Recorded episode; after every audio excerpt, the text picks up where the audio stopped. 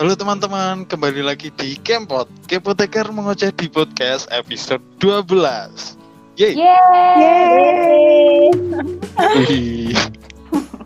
Kali ini masih sama aku Cacen. Aku Laila Aku Niza. dan aku Kitfree. Yeay, udah lengkap semuanya. Em, kita di episode 12 ini mau bahas apa sih? Kita mau bahas hmm, Apa ya? kumpulan penyakit yang mirip-mirip tempatnya. Ya, Apa tuh? Pasti eh, teman-teman pernah deng- pernah dengar dan merasakan yang namanya pusing, sakit kepala, terus kita bahas juga vertigo, migrain dan migrain. Berarti eh, di episode kali ini mau bahas penyakit yang ada di kepala gitu ya? ya seputar kepala dan ya sekitar situ deh. Ya, sekitar ya emang di kepala. Karena takut ada penyakit lain lagi di kepala kan. ya banyak. Kita gak bahas. Oke. Berarti bahas beberapa penyakit di kepala, oke? Iya, oke. Yuk. Ya. Jadi yang udah disebutin Laila tadi ya kan, kan ada macam-macam tuh ada vertigo, pusing, migrain, kayak gitu toh. Nah itu bedanya apa sih sebenarnya? Atau sama aja? Jadi mereka tuh berbeda dari gejala yang dirasakannya, terus eh, apa obatnya juga buat menangani mereka berbeda. Jadi kalau pusing nih, pusing itu eh, kondisi di mana kita merasakan eh, dunia serasa ber- atau badan kita berasa berputar gitu, keliengan. Nah itu pusing ringan. Terus Iya. ada juga pusing yang eh, berupa vertigo pasti pernah dengar lah ya vertigo Iya. tuh nah mereka berdua ini sekitaran situ jadi kondisinya di mana eh, tubuhnya merasa nggak seimbang terus eh, ada rasa kelayangan dan kalau vertigo ini bisa nyampe eh, mual muntah terus eh, gangguan pandangan juga ada apa ya kondisi di mana bola matanya nggak apa nggak normal gitu nah kalau sakit kepala ini ada nyerinya bedanya sama pusing tuh Oh Jadi, berarti kalau pusing atau vertigo tadi nggak ada nyerinya? kalau ada nyerinya berarti plus sakit kepala gitu Oke. Kalau yang migrain terus sakit Oh. kepala bagian belakang itu masuknya berarti Oh, itu maksudnya ke sakit kepala jadi kepala ini ada tiga jenis ada migrain cluster sama tension kalau migrain tuh?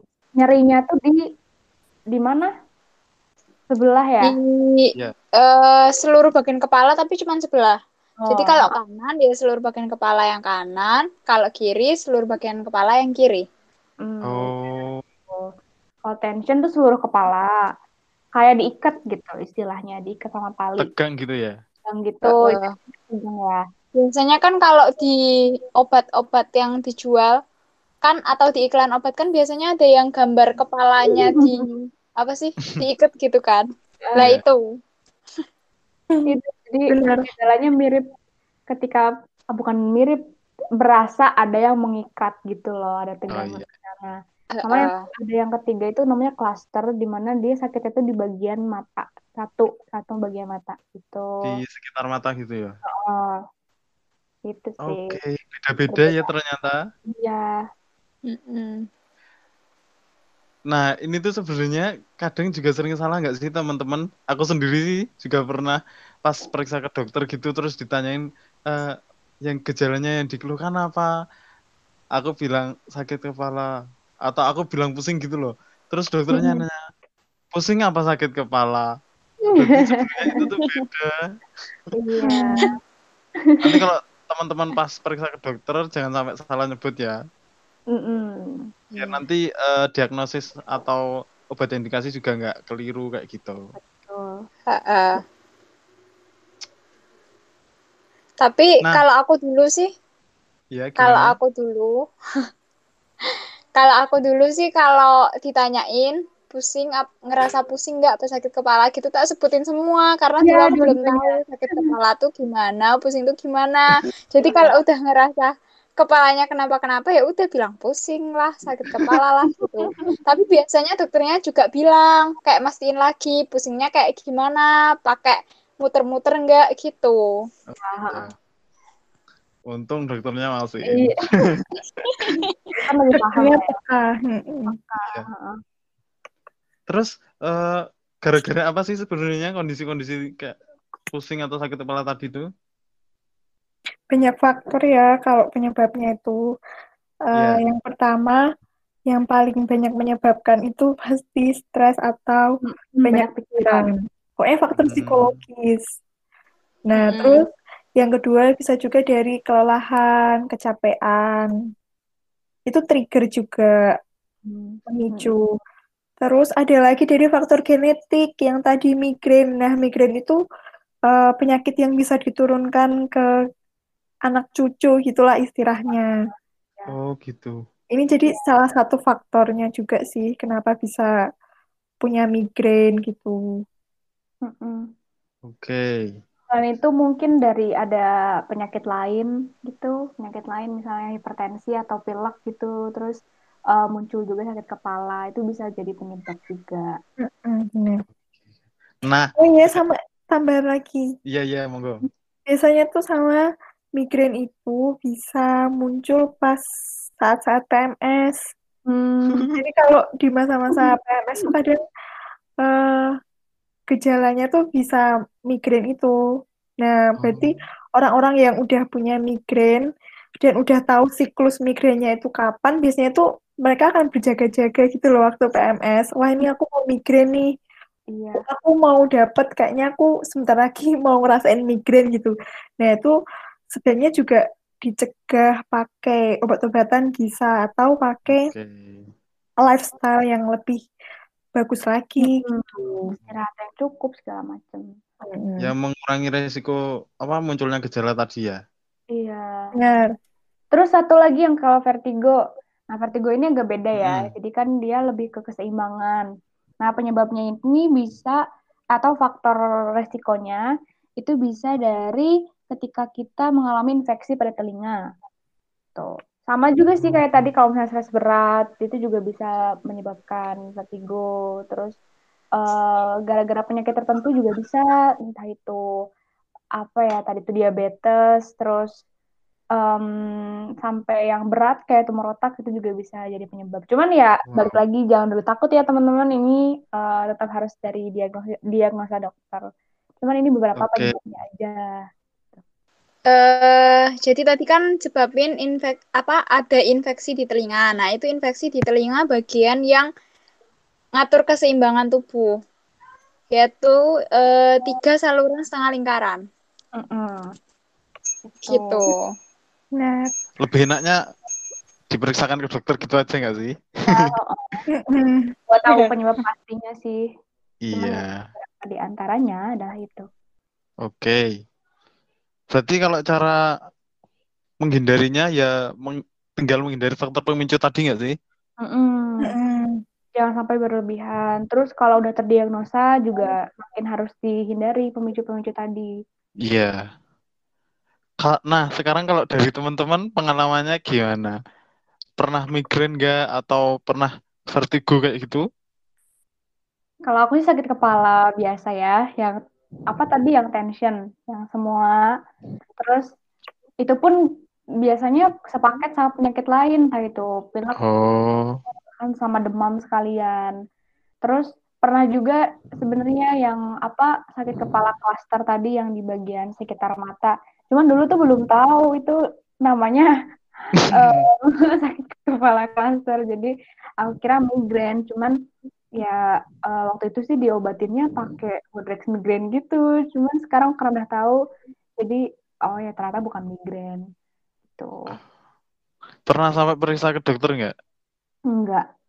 Enggak. Kalau vertigo berarti belum pernah ya? belum Cuma pusing-pusing biasa gitu. Iya. Aku pernah sih didiagnosis Apa? Vertigo? vertigo. Kelas Kalau berapa itu? didiagnosis. Gimana? Kelas berapa nih diagnosisnya? SMA. Jadi kan SMA aku ngekos. Terus itu kayak aku sering pusing gitu. Pusingnya tuh lama, lama sembuhnya dan sering kambuh. Terus akhirnya kan periksa ke dokter. Dokternya tuh kayak eh, meriksa gitulah, lihat mata, terus habis itu ngetuk-ngetuk bagian leher bagian belakang, terus habis itu diagnosis vertigo, terus tanyain "Eh, mbaknya sering sarapannya teratur nggak gitu, terus aku apa? bilang jarang sarapan gitu, sarapannya teratur nggak? gitu jarang sarapan, nggak sempet biasanya gitu kan. Dulu aku SMA ngekos kan. Terus kata dokternya, ya itu mbak penyebabnya gitu. Coba mbak besok sarapan terus. Terus udah nggak pernah lagi sih sampai sekarang. Alhamdulillah. Iya. Berarti semenjak kamu sarapannya rutin jadi nggak kambuh lagi. Bisa dibilang seperti itu. Tapi nggak tahu ya. Berarti sekarang eh, nggak separah dulu gitu toh? Enggak, paling ya kalau kecapean sama kalau kena panas matahari lama. Itu Hmm. pusing. Kalau ping- sampai pingsan gitu pernah nggak? Enggak. Aku belum pernah pingsan. Kalian pernah pingsan? Aku, aku, pernah. aku pernah pun itu cuman hitam selama beberapa menit, eh satu menit deh kayaknya. Itu pun gara-gara kecapean dan kurang makan. Nggak sampai jatuh gitu ya? Enggak, jadi kayak cuman diem, jongkok, sampai yang hitam-hitamnya itu menghilang. Kalau Niza tadi kan udah cerita vertigo. Kalau yang sakit di kepala pernah nggak nih? Iya kalau eh, kecapean sama kena panas matahari. Tapi tuh aku pernah juga kan. Ya aku banyak sakitnya. Berpengalaman. Pernah juga waktu hari kelas satu. Waktu itu ada kuliah pengganti gitu di ruangan, sebuah ruangan. Nah kan ruangannya kan pakai lampu kan cahayanya. Terus habis itu nggak tahu kenapa tiba-tiba tuh ada pantulan sinar cahaya langsung ke mataku terus aku langsung mual pusing nggak kuat lihat cahaya. Terus aku akhirnya nggak ikut kelas terus pusing mual. Aku juga nggak tahu kenapa sih itu. Hmm, tapi beberapa menit kemudian aku tuh muntah muntah yang beneran mengeluarkan eh, isi perut terus aku langsung Hmm. sembuh Oh itu berarti masih masuk ke pusing ya? kayaknya iya hmm, Berarti itu tadi pusing yang disertai mual sampai muntah gitu ya Nis? iya soalnya Nah, tanpa kalau- obat pun bisa sembuh Heeh. Kalau yang sakit kepala yang ada nyerinya gitu? Pernah ya nyut-nyutan gitu. Oh, nggak Hmm. nggak terlalu berat ya tapi. Iya Oke. Bi- Berarti cara penanganan penangananmu gimana nih kalau sakit kepala? Aku tak biarin sih, tapi kalau udah sampai mengganggu, sampai berjam-jam, baru biasanya minum paracetamol. Oh. Hmm. Ntar udah sembuh sekali aja. Oke, alhamdulillah. Mm-mm. Iya. Nah, kalau Gitri pengalamanmu gimana, Git? Kalau pengalamanku tuh jujur ya, aku tuh belum pernah migrain yang berat banget sama belum pernah vertigo. Semoga aja enggak. Tapi Amin. kalau amin. Kalau sakit kepala itu tuh eh, kayak udah sepaket gitu loh sama pusing, demam, kalau flu. Terus kalau Oh. ya kan di depan laptop gitu tuh nyut-nyutan gitu rasanya. Tapi nggak terlalu berat ya? Enggak. Oke. Itu kamu ngatasinnya gimana biasanya? Kalau aku, kalau apa ya, aku tuh kebiasaan nggak minum obat soalnya. Ya cuma minum yang banyak, makan yang banyak, istirahat, tidur gitu sih kalau aku. Tidur ya, tidur makan. Hmm, tidur, makan, nggak banyak gerak. Terus nggak berhenti, rebahan. Oke, sekarang giliranku. Ya, gimana. Mm-mm. Kalau aku, mm, kalau vertigo, aku nggak tahu sih, soalnya belum pernah didiagnosis dokter juga toh. Mm, Kalau- mm. Pusing hilang keseimbangan gitu, kalau sampai pingsan belum pernah. Tapi kalau yang kayak Niza tadi eh, merasa silau, apa namanya, silau gitu loh lingkungannya, cahaya yang ada di sekitar itu silau banget. Terus sampai Hmm. ngerasa mau muntah gitu pernah, tapi nggak sampai muntah kayak Niza. luar apa di dalam ruangan itu, Chen? di luar ruangan. Hmm, berarti pas kayak upacara gitu. Bukan pas upacara sih, pas di warung makan gitu, pas mau makan terus tiba-tiba Jangan kamu juga kelaparan kayak Niza. itu pas belum makan. kayak gitu. Terus itu hilang sendiri, tapi pas eh, hilang itu aku keringetan banget gitu. Oh, Hmm. kayaknya ya gara-gara lapar deh Chen itu. Iya mungkin. Kalau kelaparan kan bisa sampai keringetan. Tapi nggak kambuh kan, Chen? Cuma sekali Enggak, itu. cuma sekali itu. Hmm. Terus Oh. kalau masalah pusing, eh kok pusing toh? Itu tadi kan udah. Kalau yang sakit kepala yang nyeri gitu biasanya aku kalau eh sakit kepala tuh kalau enggak belum makan ya kurang istirahat gitu sih. Jadi kalau aku Hmm. merasa lagi nyeri kepalaku, kadang aku makan dulu, terus habis itu istirahat terus habis itu udah hida- udah hilang. Sama kayak Gitfrey dong. Hmm. Berarti Mm-mm. adalah tinggal tidur dan makan dan istirahat. Terus kalau yang sakit kepala karena penyakit lain juga pernah sih. Hmm, Ya diobatin penyakitnya kalau itu ngatasinnya. Sakit kepalanya jadi gejalanya kan ya. Iya. Oke. Itu kan versi pengalaman tau tadi dari pengalaman kita. Nah, sebenarnya cara pengatasannya tuh yang benar kayak gimana sih? Kalau cara pengatasan pakai obat itu per penyakit tadi beda-beda ya. Mm-mm. Kalau untuk yang pusing itu biasanya nggak pakai obat sih kalau pusing ringan. Kayak cukup istirahat aja sampai eh, rasa kelingannya itu hilang. Mm-mm. Tapi kalau pusingnya gara-gara vertigo itu ada obatnya. Iya. Kalau vertigo tuh obat-obatannya eh kebanyakan obat yang resep sih. Jadi kita nggak bisa sembarangan beli. Eh, ada obat-obatan apa golongan antihistamin 3 kayak beta-histin segala macam. Tapi kalau misalnya eh, obat penanganan pertama dari dokter sih biasanya antimo. Oh, gitu. Tuh. Kalau sakit kepala gimana? Oh, sakit sakit kepala tuh eh, karena ada nyeri, jadi kan pakainya anti nyeri. Nah, anti Oh, nyeri kan iya. banyak, ada paracetamol, terus eh, obat-obatan NSAID kayak ibuprofen, asam efenamat, gitu-gitu, yang bisa kita beli ya dari apotek secara Iya. apa bebas gitu kan. Kalau migrain gimana nih? Em, jadi kalau migrain tuh biasanya tadi kan kayak yang udah disebutin Gitfrey kan, migrain tuh bisa eh, ada faktor keturunan juga. Nah, biasanya orang-orang yang sakit migrain itu tuh sering kambuh. Jadi selalu kontrol dan periksa ke dokter. Nah, kalau udah migrain yang tahap itu, biasanya tuh obat dapat dua obat.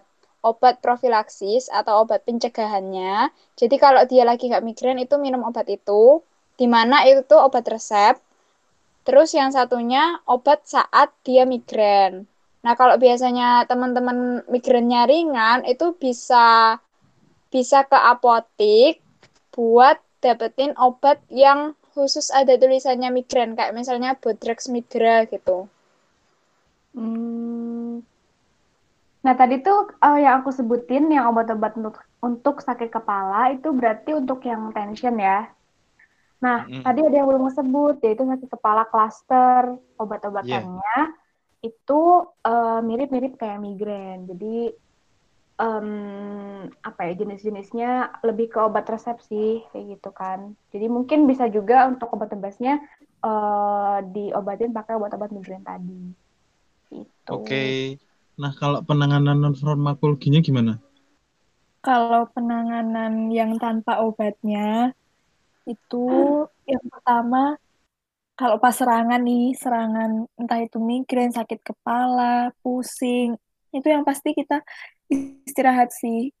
Istirahat, duduk atau berbaring, terus usahain jangan bergerak secara tiba-tiba kayak misalnya bangun, terus tidur, terus bangun lagi gitu.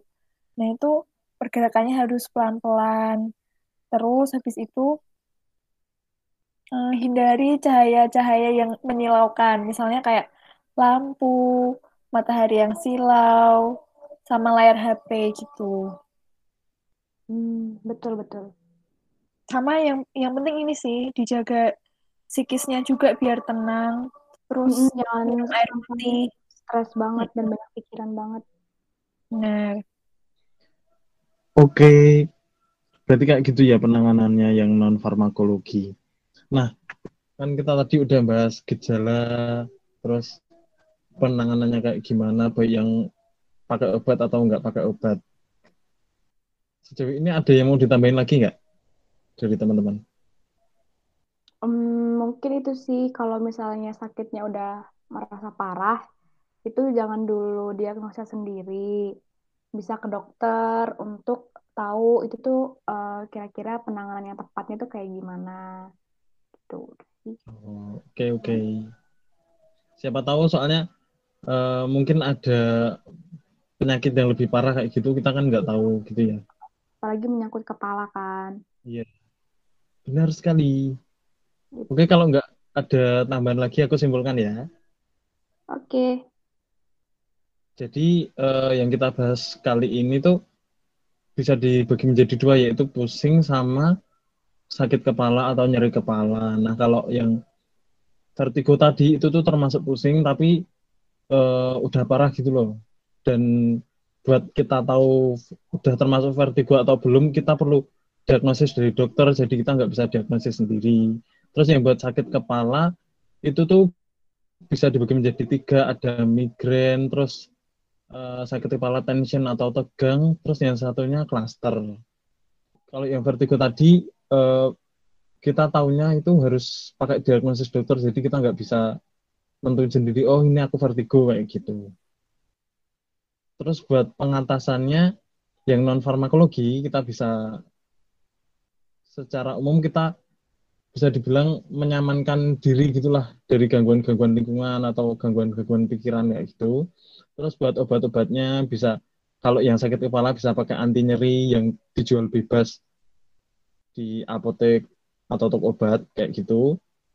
Terus buat obat-obat selain yang obat bebas atau obat bebas terbatas itu harus pakai resep dokter atau dari rekomendasi apoteker kayak gitu.